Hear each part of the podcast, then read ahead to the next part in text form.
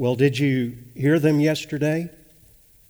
I'm referring to the tornado sirens that always go off Saturday at noon. And uh, I would guess that a lot of you did not even hear them unless you were outside and you're fairly close to one of the sirens uh, because they're just blaring, they're, they're very loud.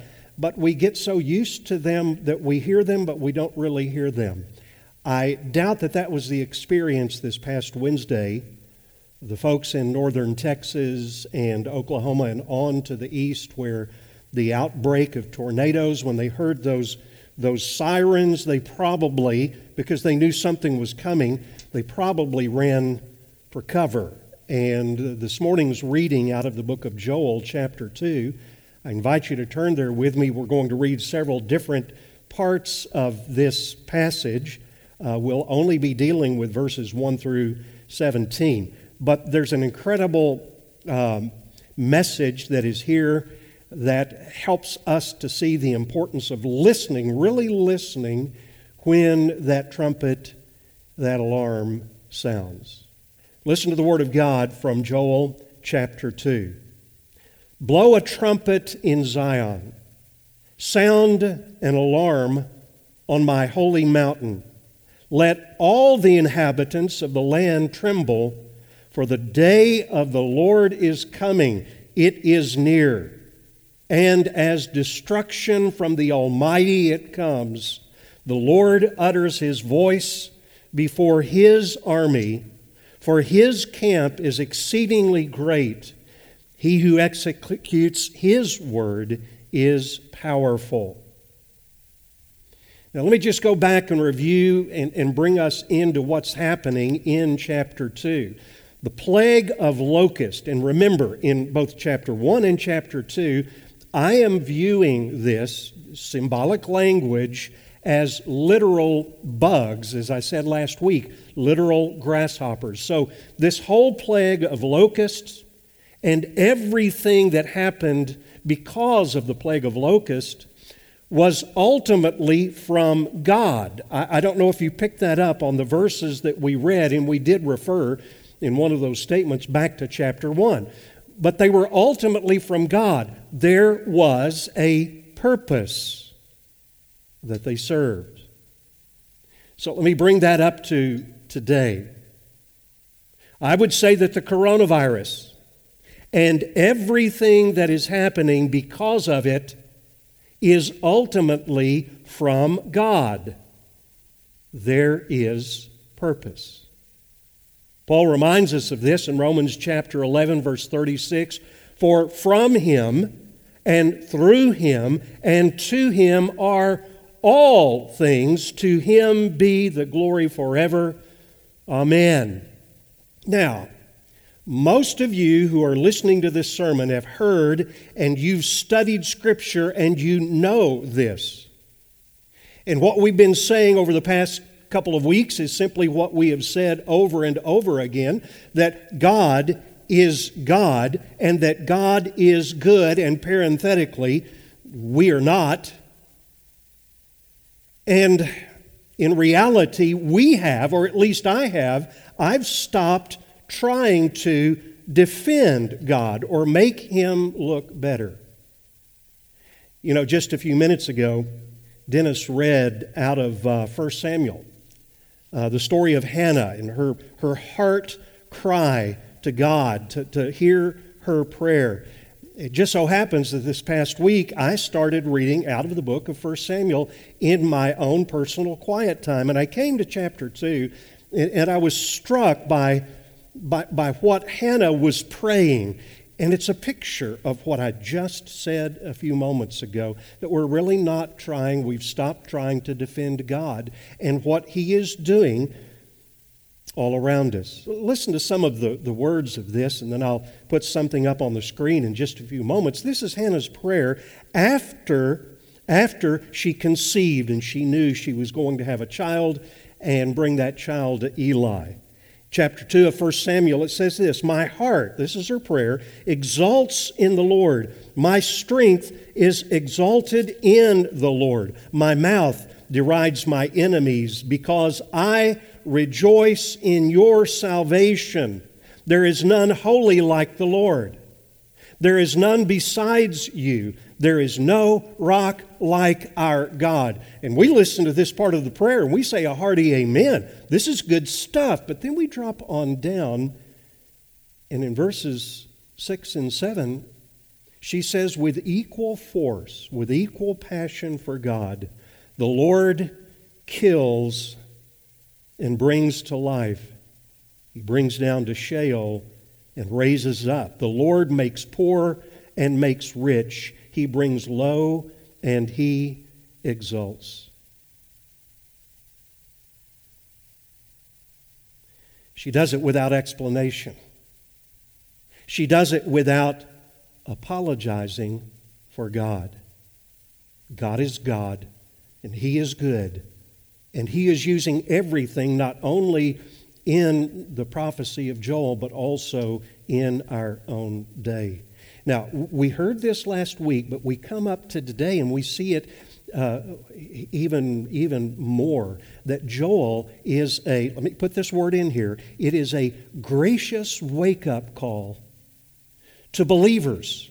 Because Joel is talking primarily, not exclusively, exclusively, but primarily to the people of God. So it's a wake up call to believers for, we glean this from what it says here, from their half hearted worship, from their half hearted obedience. And all of us know, adults and children, you listen to this, that partial obedience is simply disobedience.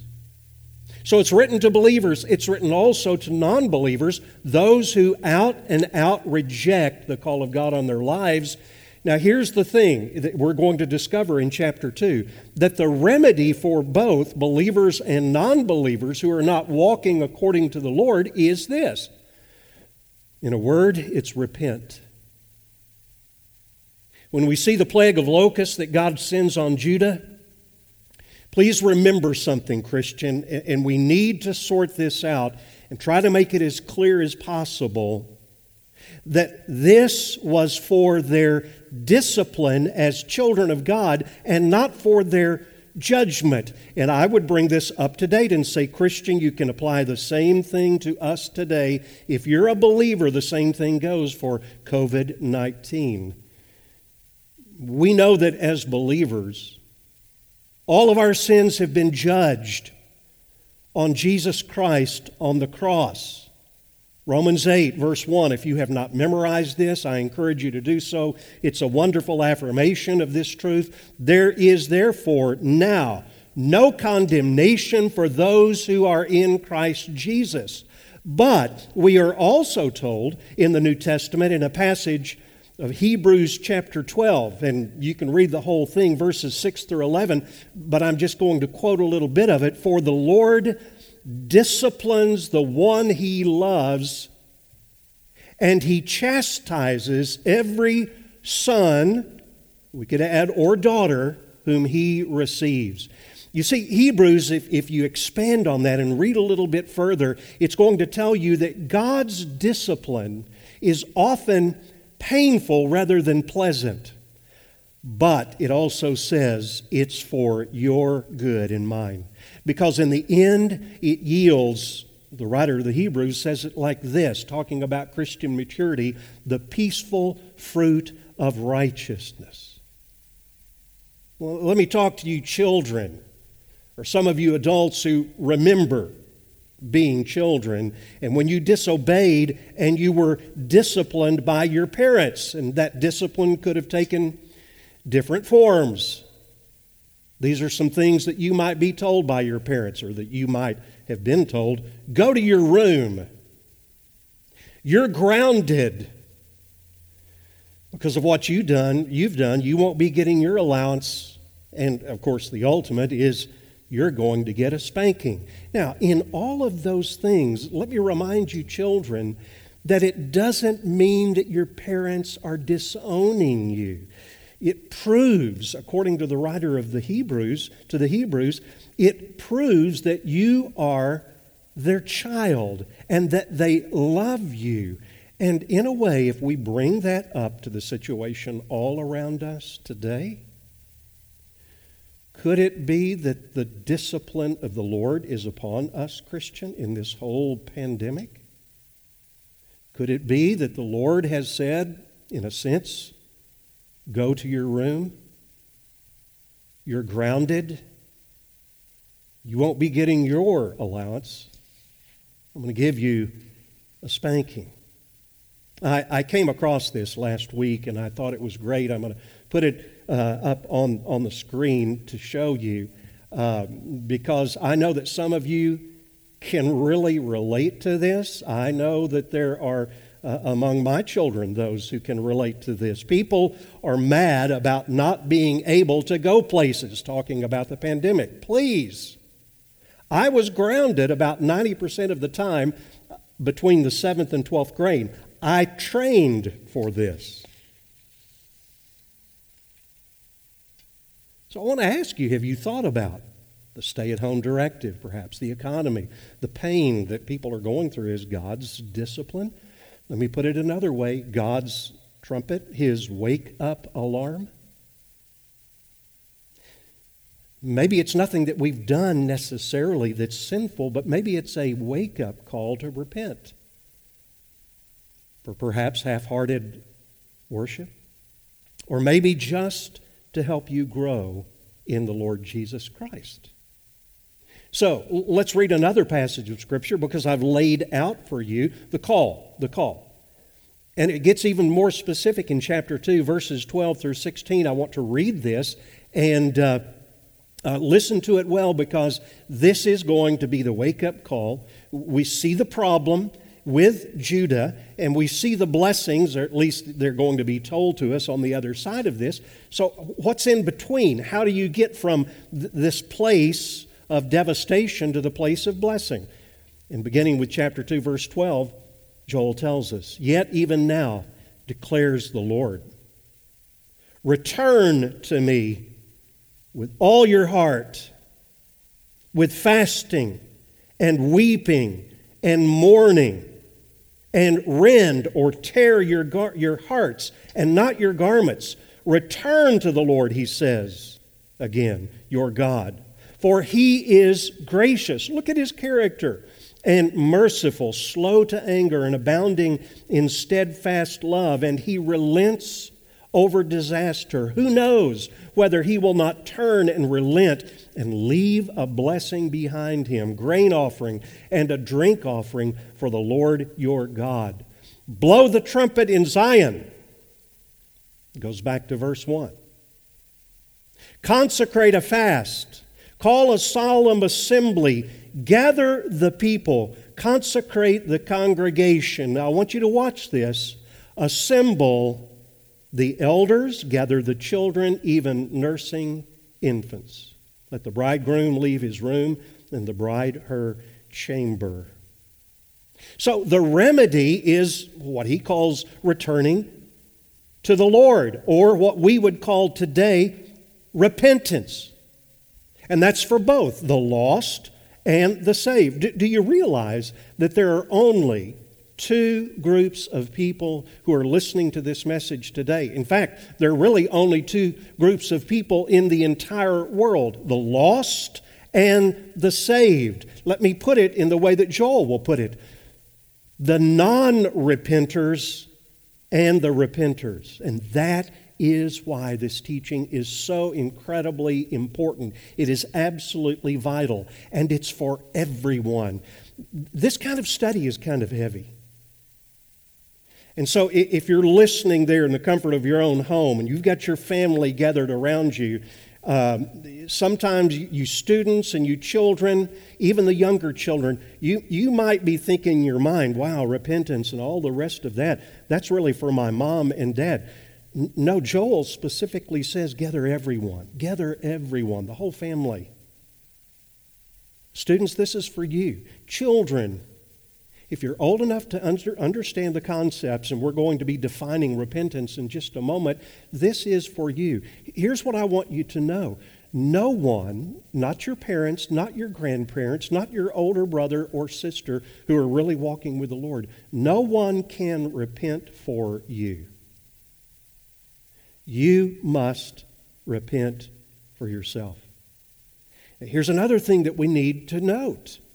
Sometimes we, we hear a word like this and we feel as if the, the, the only use of this kind of concept is in the Old Testament. Well, that, that, was, that was for the prophets. Let, let them talk about repentance.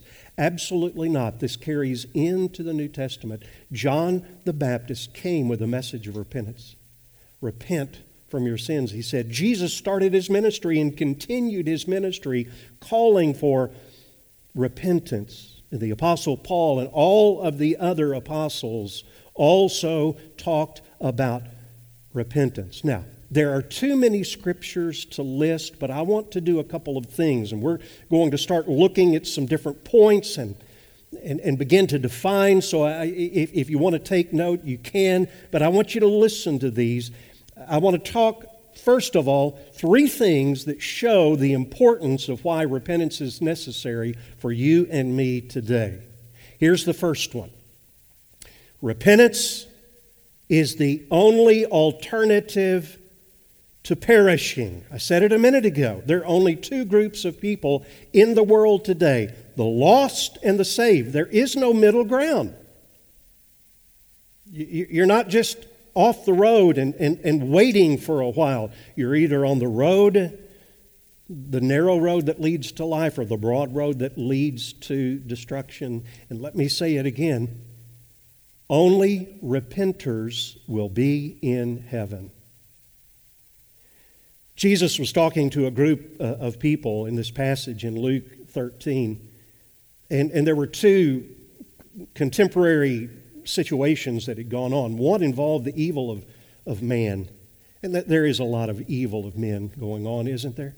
The other involved what might be called a natural disaster. In one, Pilate had actually attacked a group of Galileans as they were worshiping. I want you to imagine that. It said that he mingled their blood with the blood of the sacrifice. And then the other situation where there was a tire, a, a, a tower, the to- Tower of Siloam, and it fell over. We don't know what caused it, but it fell over and killed some people.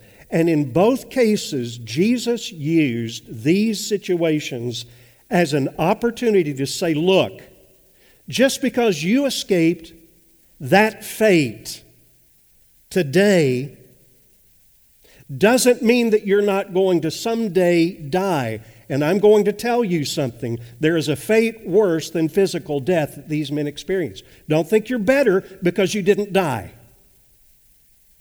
But I tell you, he said, unless you repent, you will all likewise perish. There are only two groups of people the lost and the saved the repenters and the non repenters. Second thing about repentance it is the only gospel authorized by Jesus.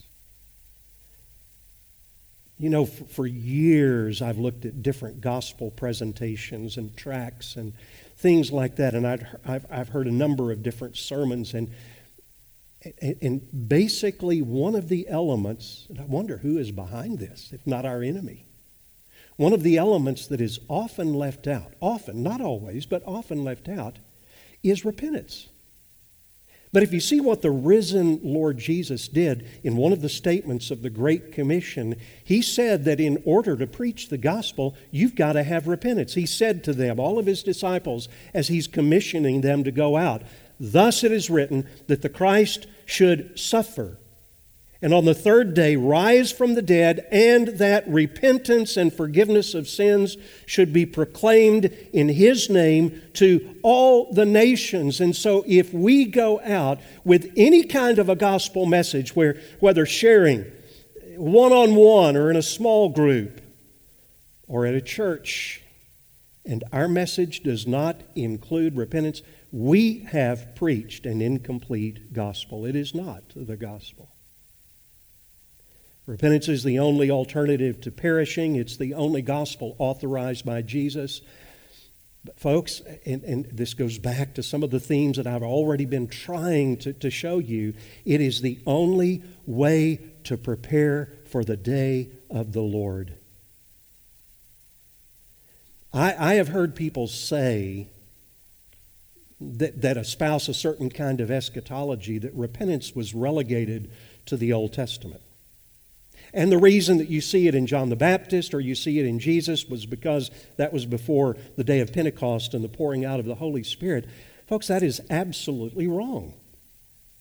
The Apostle Paul, the, the apostle to the Gentiles, preached to Jews and also to Greeks or to Gentiles and his message was consistent. Acts 17, verses 30 and 31.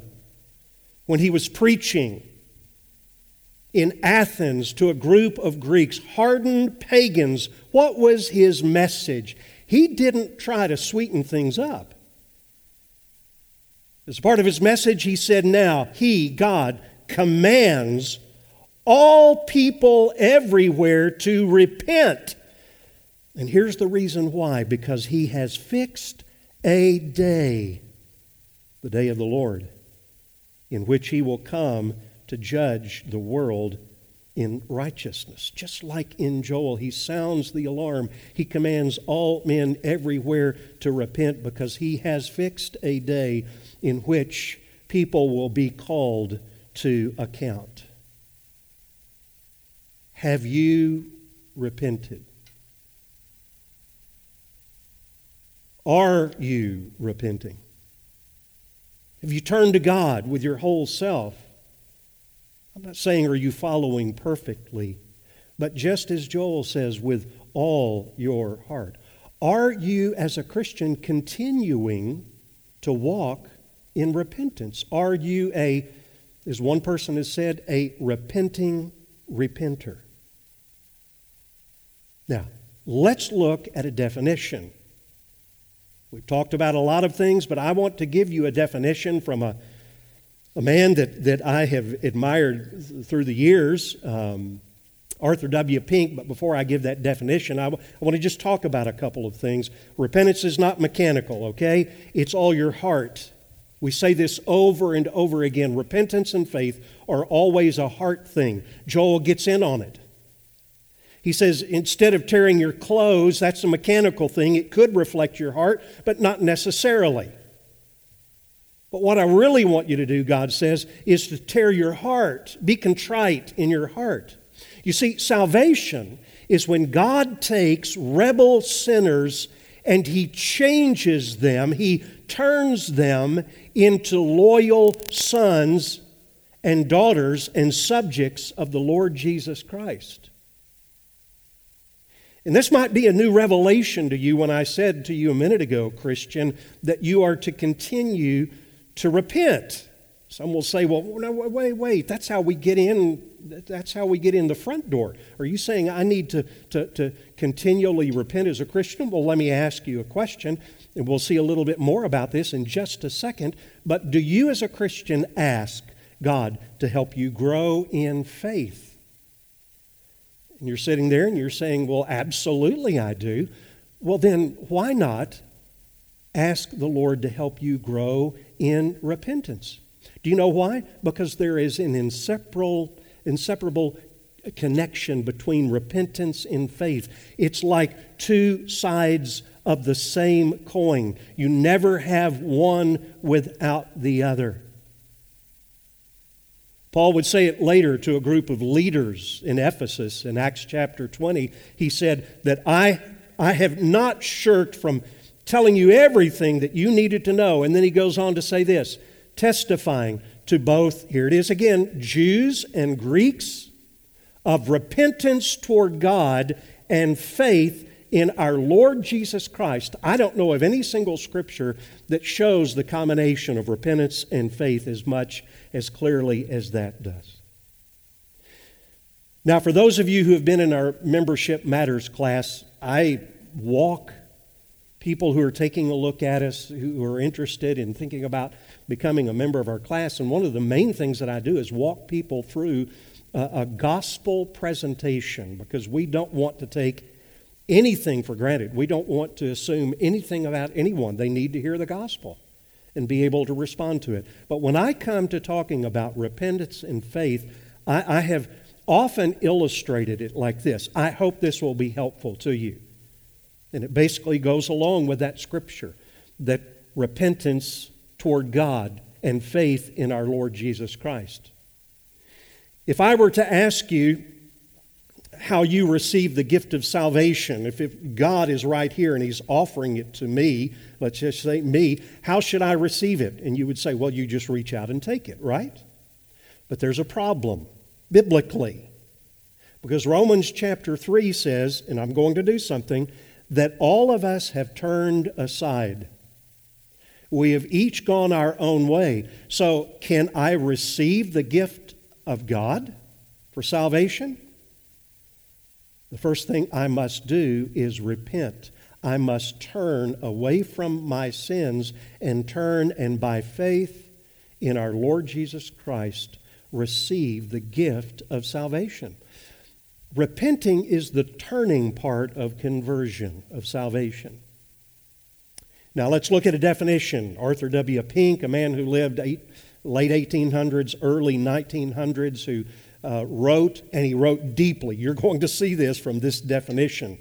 Here's what he defined biblical repentance as True biblical repentance is a supernatural and inward revelation from God, giving a deep consciousness of what I am in His sight, which causes me to loathe and condemn myself, resulting in a bitter sorrow for sin, a holy horror and hatred for sin, and a turning away from or forsaking of sin.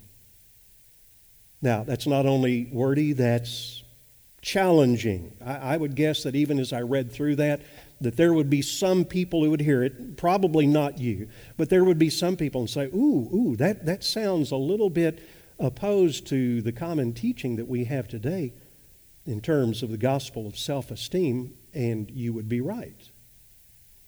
So let's break it down. We're going to go through five different phrases of this and show some scriptural support for each one of these. First one is this first phrase true biblical repentance is a supernatural and inward revelation from God. Repentance is not natural to us in our fallen condition.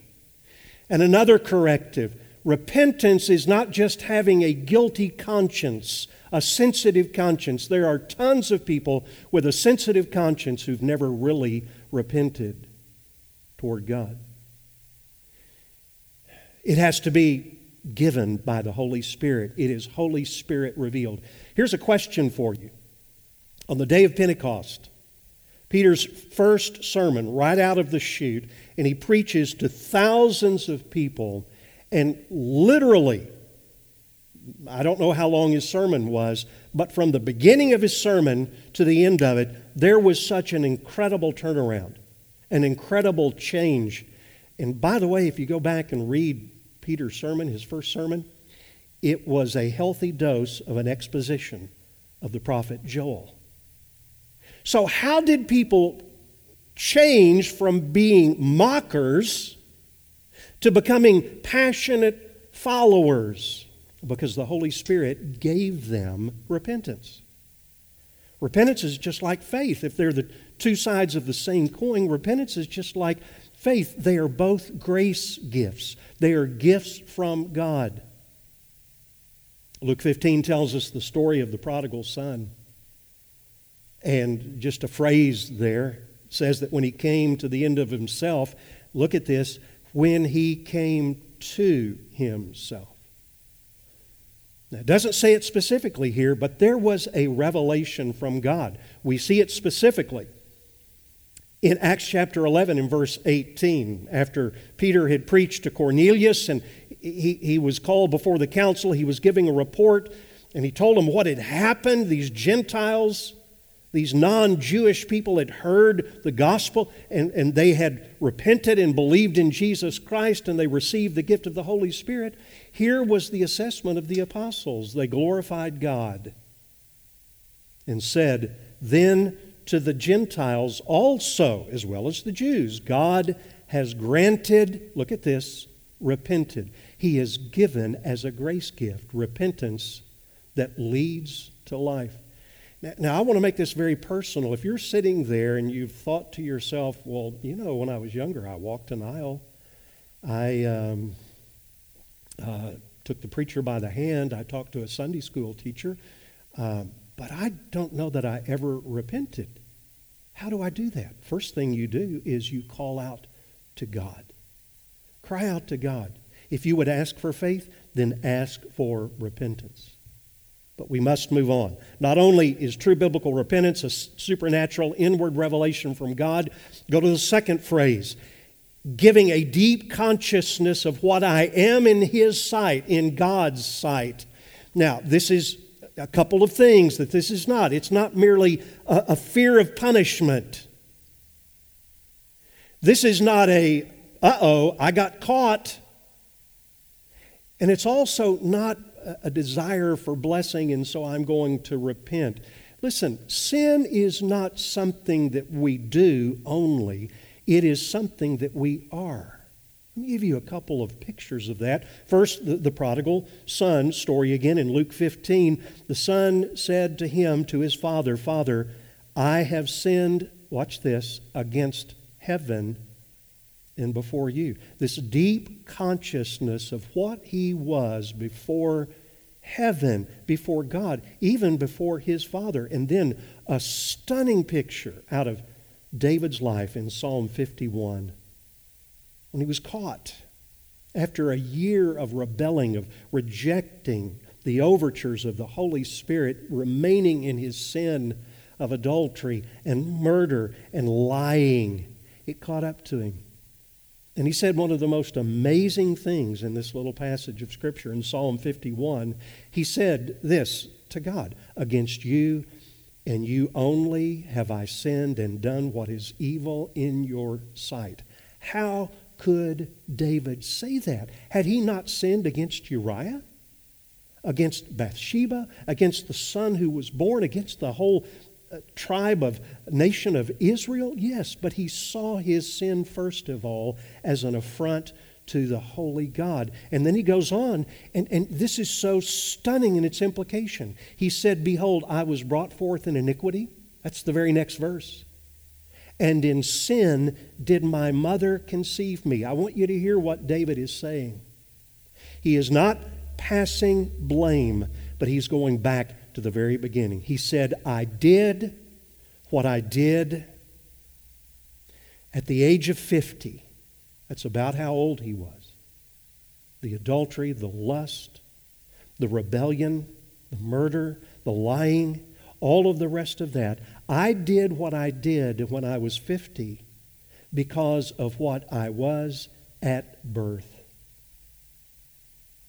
Repentance brings a deep consciousness of what I am in God's sight. A third phrase out, out of the definition by A.W. Pink, which causes me, this is going to be the most uh, challenging for a lot of people. Again, not in our congregation, but a lot of people would be very challenged by this. They would say, How dare you? But he says, which causes us, this genuine biblical repentance, which causes me to loathe and condemn myself. You talk about striking at the heart of the so called gospel of self esteem. Again, the prodigal son in Luke 15 21, I am no longer worthy be called your son. Well, frankly, he was never worthy. But through a divine revelation, he realized, I am not worthy to be called your son. Now, if you go on, it's not printed for you here, but you go on, make me as one of your slaves. That young man loathed and condemned himself for what he had done to his God and to his Father. And I think of another picture, another word picture illustration Luke chapter 18 and verse 13 tells the story of a tax collector and a Pharisee and the marked difference in the way that they responded when they went up to the temple to worship. Listen to the heart of the tax collector. But the tax collector beat his breast. He was not just tearing his coat, he was tearing his heart, saying, God, be merciful to me. And how did he define himself? A sinner. Repentance had entered into this man's experience, and he loathed and condemned himself. In other words, it is good to own our guilt and accept the condemnation of our sins and ourselves because by nature we love our sin and we excuse our sin. So, growing out of that, a fourth phrase resulting in a bitter sorrow for sin, a holy horror and hatred for sin. I could think of no better example than the Apostle Paul, who is a believer in Romans 7. And he talks about the struggle and his sincere hatred for the sin that still trips him up. He said, For I do not understand my own actions. For I do not do what I want, but I do the very thing that I hate. You know, true repentance always leads to a bitter sorrow for sin, a holy horror, and a hatred for sin. I go back to, to, to Peter's sermon on the day of Pentecost, and these people, all of this crowd that was listening, when he came down to his closing argument, it doesn't just say that they ask him what they should do, because he's going to tell them to repent. It says first, they were cut to the heart. That has to happen. To one degree or another, that has to happen. One of the things in writing about the sermon on the day of Pentecost and really expanding it to everyone, Charles Spurgeon said, It is idle to attempt to heal those who are not wounded to attempt to clothe those who have never been stripped, and to make those rich who have never realized their poverty. The last thing in this definition by Arthur W. Pink a turning away from or forsaking of sin. We see an example of this, many examples of this over and over again in Scripture. But 1 Thessalonians chapter 1 verse 9, Paul is, is speaking in his opening remarks to the church at Thessalonica, and he says this. He said, You did this. You went through all of this situation, all of this definition. You had true repentance because you turned to God from idols to serve a living and a true God.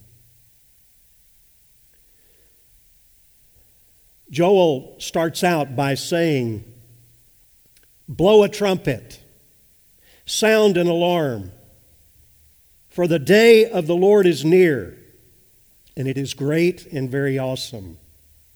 Who can endure it? Yesterday, Saturday at noon, the sirens went off. They were largely ignored because there were not really any threats in the sky. But someday, Someday there will be a trumpet that sounds. The divine shofar will sound. And, folks, it is nearer today than it was yesterday. The question from Joel is who can endure it? But I would add another question who can escape it? There is no ignoring. A minute ago, I spoke to, to all levels of people who are listening to this message today assemble all of them the elders, the children, the infants, people in every season and station of life. So, adults, children, students, each of you needs to hear this. Again, your parents or your grandparents cannot repent and believe for you. And if you sense after hearing your pastor talk about this today, you don't sense any deep conviction of the things, then just get by yourself later on today and, and pray. Call out to God. Say, God, grant me repentance, the desire to turn away from my sin, the desire to turn away from, from fighting against you, from playing like I'm my own God. But that's not enough. Help me to trust in, to believe in the Lord Jesus Christ to not depend upon myself, my own self sufficiency, but to, com- to completely depend upon Him.